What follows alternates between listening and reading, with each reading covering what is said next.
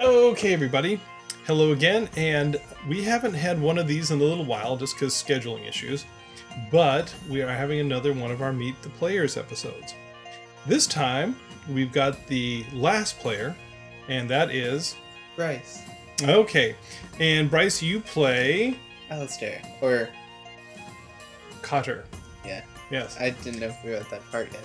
Anyway, um, so Bryce, it is entirely your fault that we're all here right now. Um, if I don't know if you remember way back when, but back when you were in the fifth grade, Oh, yeah. You that- came up to me. that- Yeah. and said, "Hey, Dad, you know anything about this Dungeons and Dragons thing?" I said, "Well, yeah, I used to play back in the day." And unfortunately, we lost all of uh, all of my books and miniatures and all that stuff, all the modules when the garage fire happened. But uh, we said, "Yeah, we can probably go down and get the uh, the, the books and and uh, pick it up if you want."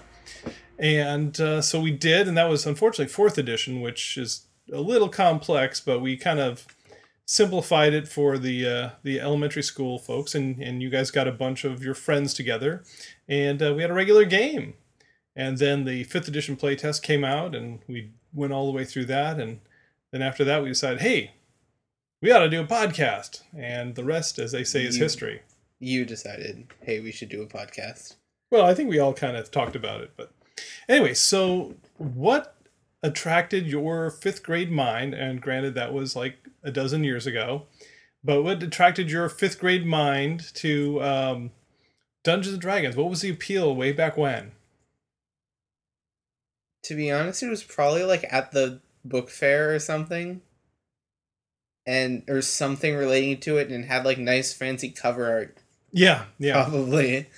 I really don't remember, but most likely it was at a book fair or in a library somewhere, and I found a book about it.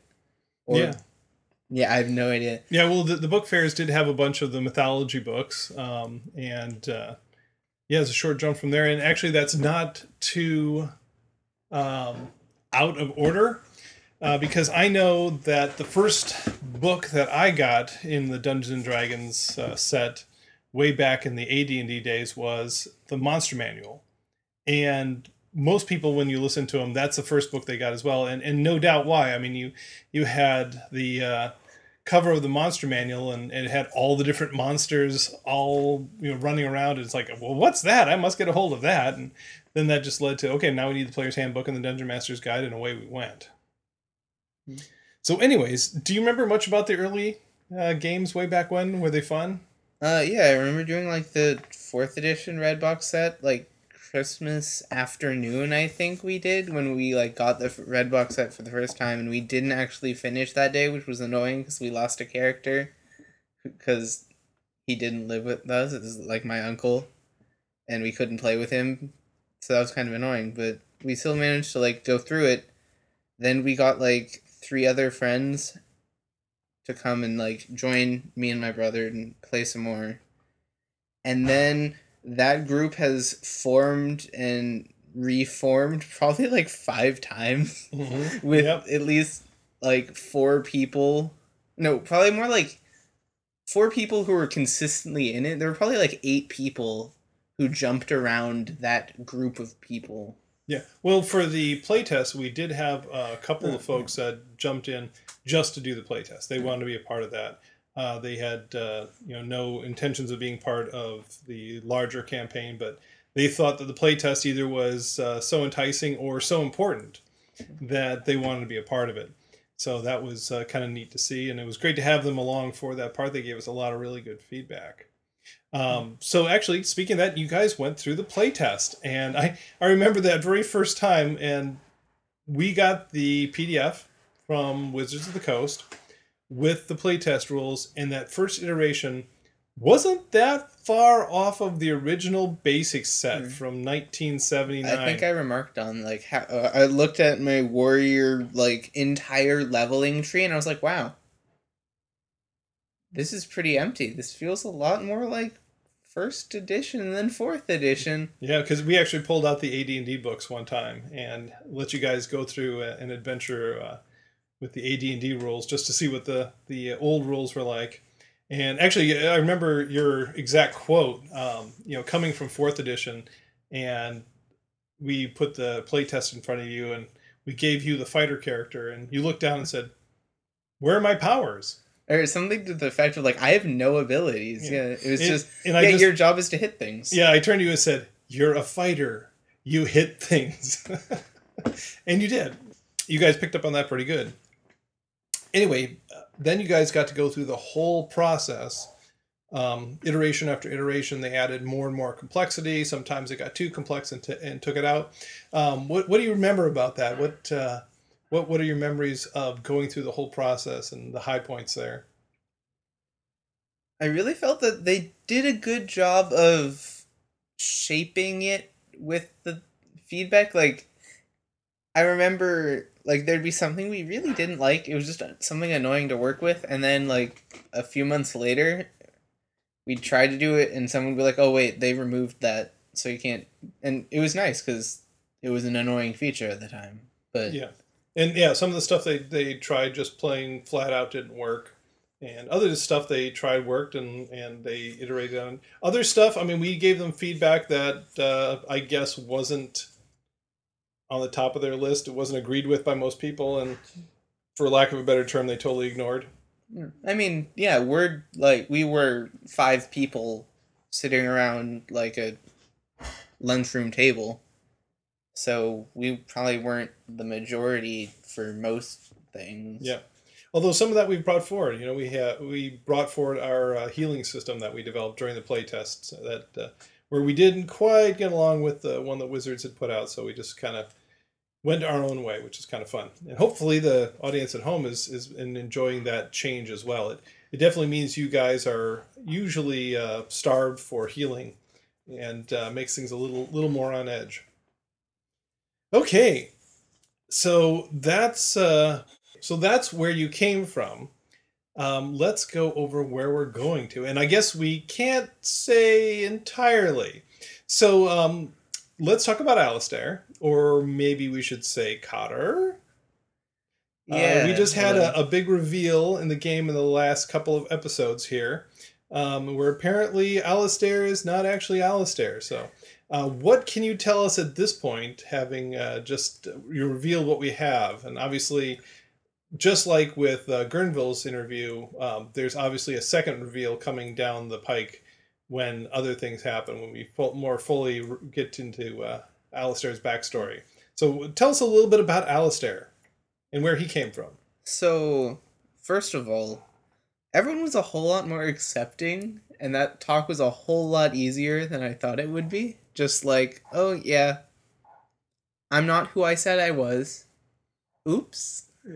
Well, at the same time, uh, we found out that you know, Adri uh, isn't who she said she was either. Yeah, but I and mean, we found out that uh, you know Arlen comes from a shack in the middle of the desert with a crazy dude, and uh, then uh, you know Gurnville doesn't even know where he comes from, and uh, you know uh, it's uh, kind of an open question as to what exactly happened to give us no one. So, so maybe this was the uh, proper group to uh, to have a, a mysterious character in. You mean the group of mysterious characters? Exactly, yeah. and, and actually, as I put in in the Dungeon Master's notes for the awkward dinner party, uh, back in the you know very beginning of the whole podcast when we had the dinner party and you guys had finally had a chance to talk, and I said, "Oh, and you're all sitting there. You finally realized you got a chance to talk," and there were just crickets around the table. I'm like, "Oh, this isn't going to go well." Yeah, I was sitting there like, okay, let's see what I can talk about. My upbringing? No. How I got to the monastery? No. How I made it to. I mean, I could talk about walking over to. What's the. Lowford? Lowford, but that's not very interesting. There, there's really nothing that I could talk about without giving. Th- I probably should have thought that up. Or like Alistair probably should have thought that up about like what's his story. Yeah, what's his cover story for this mysterious background he has? Yeah. Um, anyway, so what can you tell us at this point in time? Obviously, in the game, um, you know, we run into one of Cotter's old friends who ID'd him in in the uh, hiring hall there in Kalesque, and he had to actually cop to the fact that he's not actually Alistair; he's actually Cotter. And uh, so, what can you tell us about Cotter and his backstory? So first of all, when I was writing, so he has to pretty much just like write up a short little paragraph ish about what you expect your character to be like and how you can, how your backstory will pan out. And I included as much language as I could, stating my character is no one important. They just happen to be a noble. So of course he comes and tells me, "Oh yeah, you just happen to be like the second the second son of like the second most powerful family." Yeah, third or fourth or fifth, somewhere in there. Yeah. So like, "Oh yes, I'm the son of the I said, "Oh yeah, I just want to be the son of like a minor noble who just like happens to do this and be like rich but not too rich." And then he gives me the like second biggest trading family. Of course. Yeah, third or fifth or something like that. Yeah, you're rich, but not too rich. But but that's that's the rules, though. I mean, you, you guys give me your backstories, but once you give them to me, the world is mine. So you get to uh, you get to roll with it. And actually, this um, goes to kind of inform how we came up with this world of Far. So I drew up the initial map. I came up with a theme for it. It was you know post Roman uh, Celtic, and uh, so I came up with a map and put on the big cities and some of the small cities and rivers and things like that. And then I asked you guys to give me the backstories. And then those backstories actually told me what was in there. I actually hadn't really considered much about Porta Magnum aside the fact that it was a city built on tiers on the mountainside. But then when you came to me with your backstory, and uh, then I'm like, oh, so then there's nobles and then oh so the the more noble people will be up in the top and then you know peasants will be in the bottom and that just took off from there and so you actually created the whole uh, realm or city of porta magnum with your backstory so good and job then then actually turned the city of Porta Magnum on its head. Originally, he wanted the tiers to be in the inverse order, so right now it's the first tier that's the top. well I, I i made the mistake in the early episode where when they first ran into uh at uh in uh, Sentinel Hill, ran into folks from Porta Magnum. I, I mixed it up in my mind and had the guys coming from one of the higher tiers when they should have come from the lower tiers. But it uh, then there was a thing about it. It's like no, it makes more sense if you're in the first tier. The first tier is the best tier, right? Yeah, because it's number one. And then yeah, from there. So that that made much more sense. And then yeah, um and when he first showed me the map, I expected it to take like ages to walk around and it would be just oh, Porta Magnum, it's so far away from everything else. It'll be just I'll never ever run into anything from over there. And then it's like, oh yeah, take like 2 weeks to walk across. Yeah, pretty much. Yeah. And um, so Alistair or Cotter comes from Porta Magnum. Now, why did Cotter change his name when he became a paladin? Can can we talk about that, or is that still super secret? I mean, it that's not too secret. It's or I mean, it's not outside the realm of assumption. So I'll I'm fine talking about it. Pretty much. I mean, you already noticed that Alistair got recognized, and that back in uh, it's not Calium Sidis, it's east instead of west of So Sentinel Hill there, Sentinel Hill. Yeah, Excaliburium Colis. I recognize some other of my father's rivals men, I guess. Yeah, one of the other houses. Yeah. Yeah. So if Porta Magnum traders are all over the valley, I couldn't really just go around with like the same name as one of the biggest traders without picking up some attention. So he picked up a new name so that he wouldn't be tied back to that group as well. So when he went and joined the monastery, which he did, it wouldn't be as the son of the third most prosperous trading person in Porta Magnum. It would be as this person from somewhere Yep. who just happens to be really, really good with a sword. What the heck? How is he this good? Well, it, uh, maybe he's just a a, a, uh phenom, some sort of child prodigy. Who knows? But yeah. So, anyways, so Alistair uh, became decided to leave his uh, life of comfort and, and wealth and and uh, become a uh, poor and and uh, and destitute paladin who was out there healing the sick and and uh, righting the wrongs. Um, and then you got wrapped up into this whole thing. Yeah.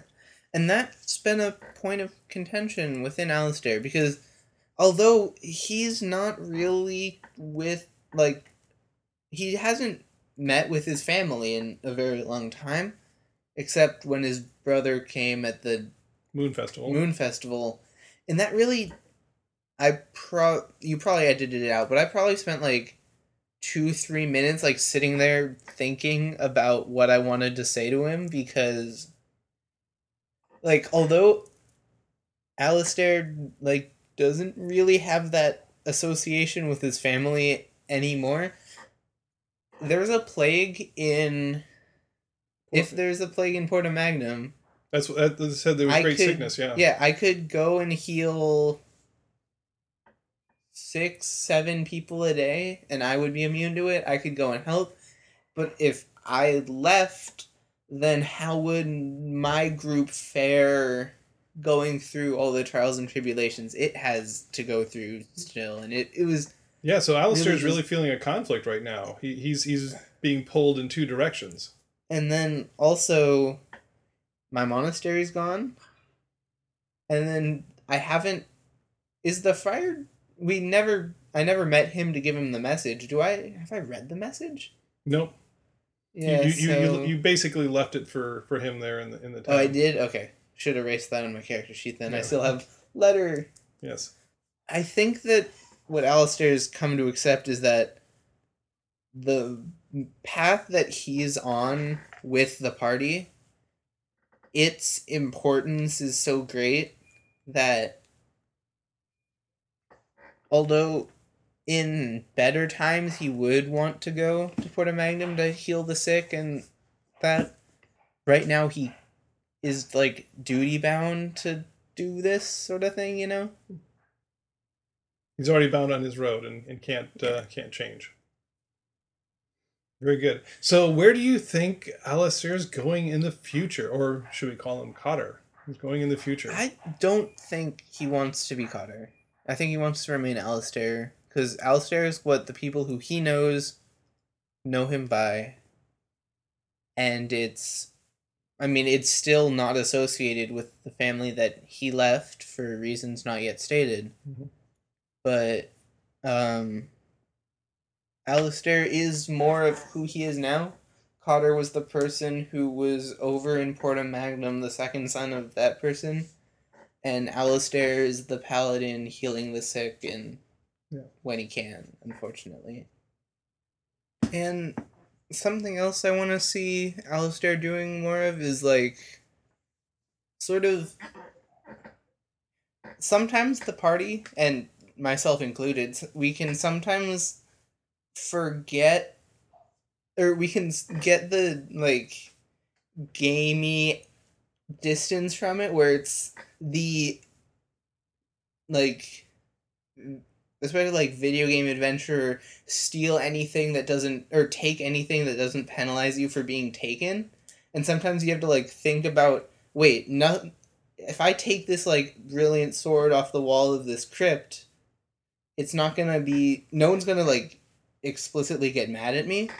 But would i want to be the kind of person who goes around into crypts taking brilliant swords off the wall? Yeah, so and i hope to- to think about that yeah, you have to get into your character. pull back um no one from because no one would probably like ransack everything if like people allowed him to Well, he's tried to in the past. yeah So. and so maybe act as if i can act as sort of a Moral compass. moral restraint hmm maybe not a compass because that means that i can like direct them but moral restraint pull them back from things we do that are too bad um it'll be interesting to see if like where like ability wise Alistair will end up because I mean it seems that he's doing a good enough job just using most of his spell slots hitting things very hard but It, it is what paladins do. yeah and especially like all the dice that's that's a perk of the job um but maybe we might see some more difficult enemies where i need to hold back more spell slots Yeah, very good. So, uh, obviously, um, Alistair slash Cotter is a complex character, and it's going to be very interesting to see where he goes and uh, where his final backstory reveal pops out. Should be very interesting. So, yeah of course looking for that. Well, speaking of that, when when you ran into your friend in in uh, Kalesque, I remember after the episode was done, you said, "Dad, you would do that to me," and I turned to you and said, "Bryce." I had picked out when every player is going to run to their backstory as soon as they gave it to me. I knew exactly where in the story it was going to happen. And you kind of looked, well, you did? I said, yeah, we did. So, so yeah, it'll be interesting to see where the rest of the backstory pops out too, because that's already in the cars as well. Yeah it would be nice to learn more. I mean pretty much I, alistair and i feel that um arlen's backstory arlen he's not hiding any more from us. And i think that adri mostly is telling everything. There might be like a few things but and i, I believe gernville i- or is that how you say his name? Are Mhm, we Gernville, actually yeah. okay. That he's doesn't know and that's kind of worrying because if he doesn't know then none of us then he can't even prepare like i Yeah, for all you know, you're to come around the corner and there'll be a whole pre- bunch of people yeah. looking for you guys with bows and axes. yeah Alistair had some time to prepare and like worry about getting caught and that sort of thing but with Gernville it's like oh he's he we don't know what could go wrong and he doesn't know what could go wrong Exactly, yeah. and finally no one it's kind of i mean we know he ended up at the monastery after some period where he did something that we don't really know but he went to the, his monastery and came out with uh adri off to Lowford when you guys met up there. to yeah. do whatever what did they plan on doing were they just there to join up Um, it was never really clear they- why um, they were out there. They both, uh, you know, obviously it's it's come out in the uh, story that Adri was sent out of the monastery by the uh, uh, mysterious elf to Mhm. get you guys kicked off down the road, and she was supposed to go and, and find what's been causing all the troubles in the land. Uh, but yeah, it's never been clear, clear exactly why no one uh, was was released from the Although I mean, no one. If it's just like a send someone with, that would make sense. But then again, if Adri had that big of a deal, it's kind of interesting why they just send some. I mean, yeah, it's just complex. And then, in addition to why he left, what? How did he get there? And does how he got there have anything that'll mess with us later? Come back to bite you in the butt later. Yeah. Yeah, we'll just have to see there's mysteries on top of mysteries in this group. So, anyways. Yeah. But anyways, well, thank you, Bryce, for sitting down with us and giving us a little more info on Cotter slash Alistair.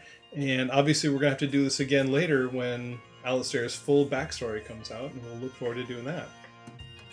But we'll have to wait for that for the next episode. Until then, let us know what you think. Rate us on Apple Podcasts. Email us at relicofthepastpodcast at gmail.com. Follow us at Relic of the Past on Twitter and Relic of the Past Podcast on Facebook. Articles and artwork are available at coolmedia.podbean.com. And thank you for playing in the world that lives inside my head.